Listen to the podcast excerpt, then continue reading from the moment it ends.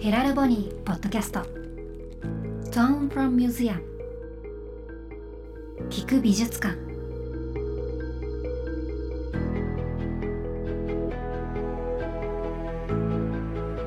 福祉実験ユニットヘラルボニーの契約アーティストにフォーカスするポッドキャスト Tone from Museum 聞く美術館こんにちは小川沙羅ですそして私のパートナーははい、ヘラルボニーの代表してます松田孝也です。よろしくお願いします。お願いしますえー毎回一人の異彩アーティストにスポットを当ててその方の魅力作品の魅力を聞く美術館として楽しんでいただくポッドキャスト今日はどのような方がご登場してくださるんでしょうかはい、本日ですね、希望の園と聞いて、前回早川拓磨さん、電車の作家さんですとか、森さんとかのうんまさにレコードジャケットというような方で、いろんな方々にご紹介いただきましたが、今回満を持して奥亀谷一慶さんという本当名前もかっこいいですけれかどっもこいいですねはい、そんな作家さんをお迎えしています。で、今、奥亀谷一慶さんの作品、実際見られて、サラさんいかがですか。いやーあの色がすごく素敵だっていうのとこの人がこう手をつないでいる絵なんですけどそこに「戦争をしない握手会」っていうタイトルがついていましてまた何かこうメッセージ性を感じる作品ですね。そうなんです。本当一慶さんはですね、メリケン首相とか、もう本当に風刺が効いたうわー作品をですね、あまた輩出する若干二十歳、21歳のおー本若当いにものすごく若い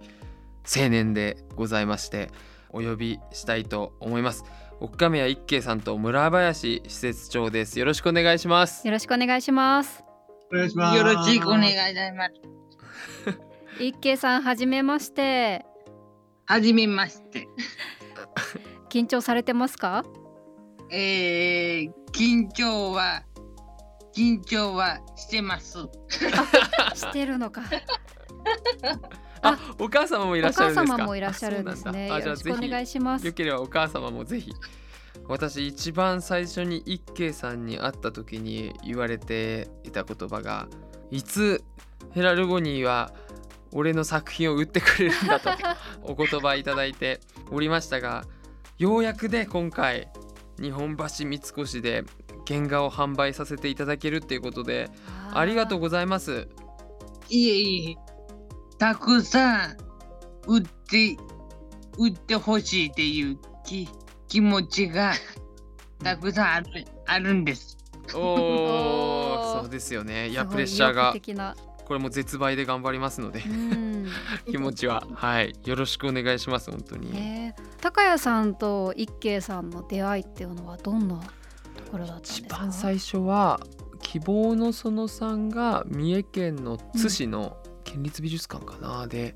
展覧会をされた時にゲストでちょっと私も呼んでいただいたんですよね、でその時に美術館でお話しさせていただく機会をいただいた時にバーッと話し終えるじゃないですかうん1時間ぐらい。で終わったら「ご質問ありますか?」って司会の方が聞いたら一番最初に手が上がったのうがん、一慶さんで、えー私もその時初めましてだったと思うんですけど、そしたら「俺の作品はいつ売るんだ」とああもうすごいそいのう時 質から問で初対面にかなりの一般の方もグイグイだなみたいな感じはあったと思うんですけど。えー本当にねそこから苦節2年ぐらい経ったかなと思うんで すけどようやくご一緒できることをちょっと懺悔の形も 込めて、はい、よろしくお願いします。えー、一慶さんはじゃあ絵を描いて見ていただくのが好きなんですか大好きです。うわあいいですね絵はいつから描いてるんですかえー、こうになったかな。高二あ高に高校にの時にううんん、うん油絵始めましてえー、最初はずっとペンをか描いとったんですうんほんでそこからききっかけで油絵を始めたっていううーん油絵にしたのは希望の園で油絵があったからですかあのー、一家よりすごい人がおおりましてはいえー川上画伯っていうおお川上画伯ね画伯えー人に憧れて油絵を始めたっていう。あそうなんだだ憧れからへえいや川上画伯は、村林さんにもぜひおしあのご説明いただきたいんですけどね口で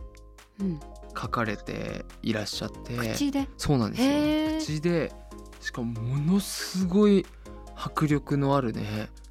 もう東京芸大でもああー展示されていたりとかものすごい作家なんですけどあの村林さんちょっとだけ川上画伯と一慶さんの関係性を伺ってもよろしいですか、えっ、と、川上画伯にですね、あの、まあ、ゲラゲラ笑いながら、ビチャビチャやって、やってますよね、絵を描いてるんですけども、評価が高いじゃないですか、川上画伯は。はいで、そういう人になりたいっていうのもあって、で、周りの、まあ、早川くんとか、森圭介くんなんかでも油絵をやってるじゃないですか。うんで、川上さんにだんだん憧れていって、川上さんやってるし、で、周りの先輩たちもやってるから、高校入ったら油絵を僕もやるんだっていうので、で、次これを完成したらもう油絵やってもいいですかみたいな感じでなって、じゃあもうそろそろやってみようかっていうので、高2ぐらいからから始めたんですね。へえなるほど川上画伯もじゃあ希望の園にいらっしゃるそうですね作家さんへえあのね、川上画伯は、えー残念なことに、22年の3月にお亡くなりになったんですけども、彼はあのお葬式も当然行ったりとかうん出て川上さんはねもう大事にレコードをもう集め出してたんですよ川上さん。あ幼少の頃に買ったレコードをあのアトリエでかけて奮起して絵を描いてたんですけどもーうんその一番好きな歌が「赤いヘルメット」っていうレコードがあってはいそれを亡くなられた後に一休さんが「この赤いヘルメットは私が受け継ぎます」とかっこいいねへーかっこ「私がこれから管理させていただきます」あ管理までうん、だから家に持ってって、これをぜひうちに置かしてほしい、いいあーこれをお守りにするし、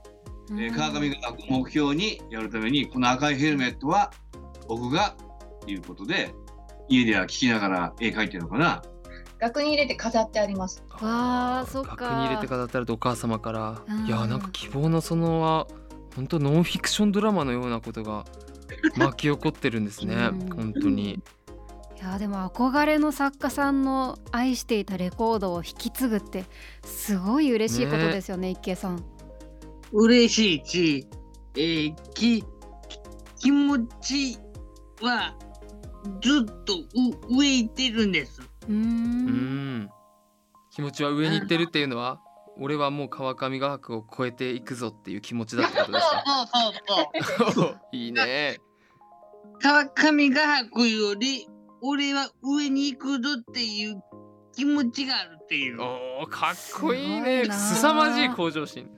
えーでも一慶さん油絵って私はやったことないから難しそうだなって思うんですけど最初やってみた時難しかったですかえー、最初は油絵描いて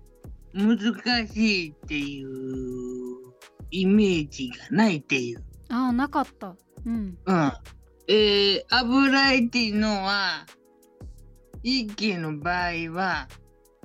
3度塗りっていううん、のをするんです。へ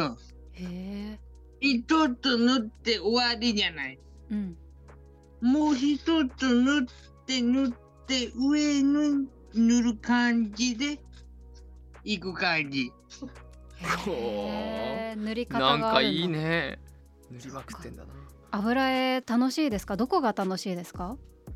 油絵塗ると他の人の気持ちがよくわかるっていう。あー 本当にそうなんだすごいねすごいですね。人どをういうひどういう意味だ人の真似はしないっていう。うん、うんうんだからいいけど場合は人の気持ちを真似しない色を作るのが自分の役目やと。ああーかっこいい自分なりの色を。ーねえサラさうんんどうですか、やっぱりサラさん自身も監督とか、うんクリエイターとしてやってる身としては刺激受けますよね、い、いやー自分なりの色を作るっていうことが一番難しいですからねそうやって憧れの人とかそこから刺激を受けてそこに近づこう超えようと思って模索するっていう気持ちはすごくわかるというか尊いなというふうに思いますねう。んいやあと本当一慶さん聞きたいなって思ってたのはその作品自体が凄まじい社会性を帯びてるじゃないですかー、う。ん、例えば私見ているこちらの作品とかもですねねほんと色とりどりな中にたくさんの人が美しい表情だったりハートだったりいろんな文様がある中で作品タイトルが「メルケルとジョンソンにジャズドリームを案内するジャムス中島」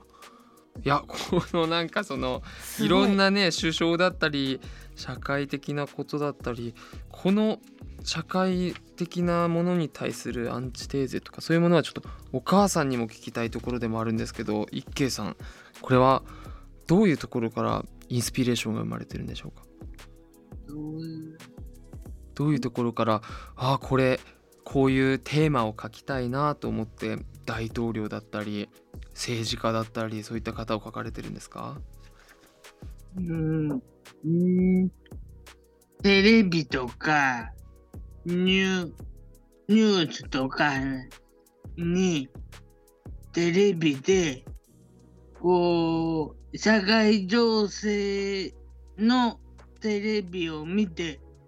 あこれやったら書き書こうかなっていうイメージを頭に浮かんで書いとるっていう。あうーーんテレビとかで結構国際情勢をよく見てるんです ね。うんお母さんそこは本当にテレビでもうすごい社会的なところにやっぱもともと興味があられたんですか一慶さん。そうですね、あの、テレビを見て、見て、その後こう、ブツブツっと、あんなことしとったらあかんわとか、へーあの、自分 なりにブツブツ言ったりはしています。うん基本的になんか、平和主義ではあるんですけど、うんうん、いや先ほども「戦争をしない握手会」っていう大事絵だが、よね。うん、あったりしたんですこの一慶さん「戦争をしない握手会」っていうのはどういう思いで描いた絵ですかえー、転送をして、転送をしとる作品うんがあるあって、握手をしたら仲良くするっていう気持ちで書いたっていう。うん手を取り合って仲良くしたいっていう願いなんですかね。うん。うんえー、一軒もう一つ憧れている人がおりまして、はい、おーえーこれはね、ジョン・レノンさんっていうおージョン・レノンさんか。人がおって、うんその歌を聴いて、イメージに、あ、こういうのを書きたいんやなっていうイメージを浮かんで書いた作品。うんジョン・レノンの歌からなんていう曲だか覚えてますかえー、なイマジン。イマジンあーイマジンね。あーまさにですね。ねうんジョン・レノンはどこで知ったんですかえーあ、レコードだ。ああレコードか。やっぱありーなんか希望の園にはたくさんレコードがあるって前も聞きました。森圭介さんとかもね、うんレコードの絵描いたりしてる。確かに逆にライバル心は森圭介さんとか早川拓磨さんに対してはなんだこいつみたいなのありますないかだから、この森圭介君のような作品じゃなくて、うん。二人に負けないようなき気持ちでか書いとるっていう。ああーあいいね希望の園の中でもいいライバル関係があるのかもしれないですね。ね仲間であり。うーん。素。敵だねそれは仲がいいんですか皆さんとはみんなとはおしゃべりしながら、こういうのをしながら、アドバイスしながら、ずっと書いとるっていう。あー素敵。な関係だねもう希望の園にいる時はずっと絵を描いてるんですか他のこともやるんです か他のことは一切やらない。おおすごいかなっこいいな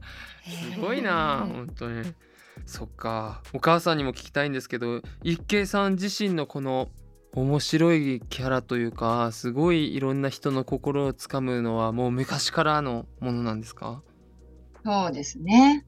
人と関わることが大好きで、ううんん本当に人に関わるために、いろいろ自分で動いてやってますね。うん旅行に行った先でも、お宅はどこから来たんですかと か、へーうんはい、してます。へー面白いなすごね逆に村林さんは忘れられない一慶さんとのエピソードとかはあられたりされま すかいっぱいあって思い出せないんだうーん前展覧会で、えー香川県に行った時とかう、んはいはい岡山から香川に行く電車がこう海の上を通るんですけども、うんその海が見えるので海が見たかったのかなんか知らんけどずっと窓際にいまして僕と森圭介君とひかるちゃんとあ例あのあひ出かるた例のひかるさん辻ひかるちゃんあのめちゃめち ゃ可愛い子で森圭介君の間に座ってたのかなうんうん行ける。これ立って立ってる大学生の人によかったらあの空いてることをおっしゃってくださいって言って言ってでその人「あいいんですかすいません」って案内されたのが圭介君とひかるちゃんの間っていう面白いねへーだって森健介さんってすごいひかるさんのことを好意を寄せてるってねラジオで も宣言されてましたよねうんその間に突っ込むのは相当いいですなかねなかの。えー、じゃあ出かけ先とかでもいろんな人に声をかけるのがお好きなんですか大好きですね。えー、すごいコミュニケーション能力だなって、 羨ま思いしいますごいなああいうの困るんだよあのあの錦糸町のさカプセルのサウナとかでいろいろんなタイプの人にも平気で声かけるわけですよ。あーなるほど うん、すごいです、ね、それちょっとねもう他人のふりするけどねどんな声のかけ方をされるんですか綺麗な肌をされてますなとかこう。想像ができるわ一慶さんあの最近関心を持ってる社会の出来事とかあったりしますか最近ニュースで見て気になることとかやっぱり鉄砲かな。鉄砲ウクライナとロシアの戦争かな。あーそうですよね平和の絵をね描かれているから一慶さんは今じゃあウクライナのそういうものをテーマに書こうかなとかちょっと思ってたりするんですかするな。うーん書いたよね。うん。あ書いたんですかはいだな。へ始まえあの、戦争が始まった時に、家で、あの、戦争しない握手会うん書き始めたんですよ。あーその時だったんですねそこから割とね、同じような書いてますよね。うん、素敵だねでも本当に大事だもんなうん、いやこうやって絵にしてメッセージがまた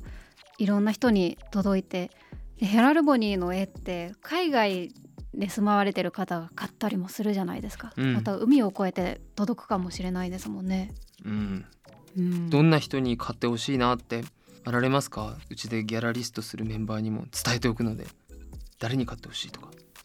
やっぱ金持ちの人に はやっぱ買ってほしいか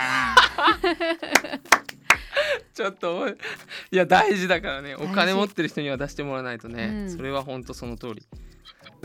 金持ちめっちゃいいな、ね、おあと金をは持ってる人の周りにはいろんな人がね集まって確きかまにすから確かにいや本当にね影響力もあるから、うん、本当そういう世界大事だよねっていうのをねうん伝えていけたらいいですよね、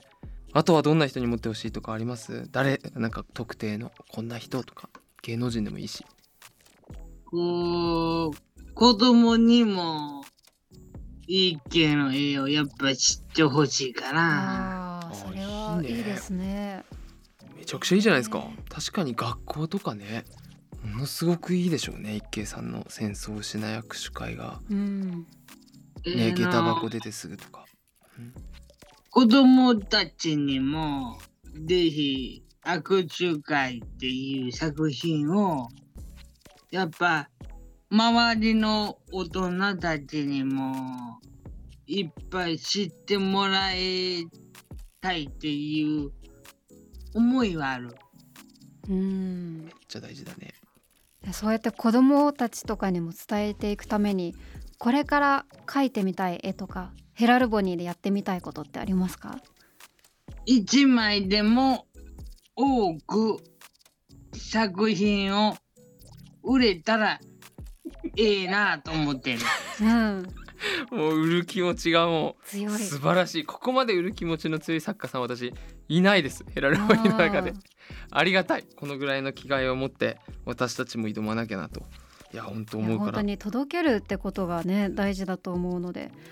あえの今まで一慶さんもいろんな賞を取られたり、まあ、もちろんヒラルボニーでもこれから展示されたりとかあると思うんですけど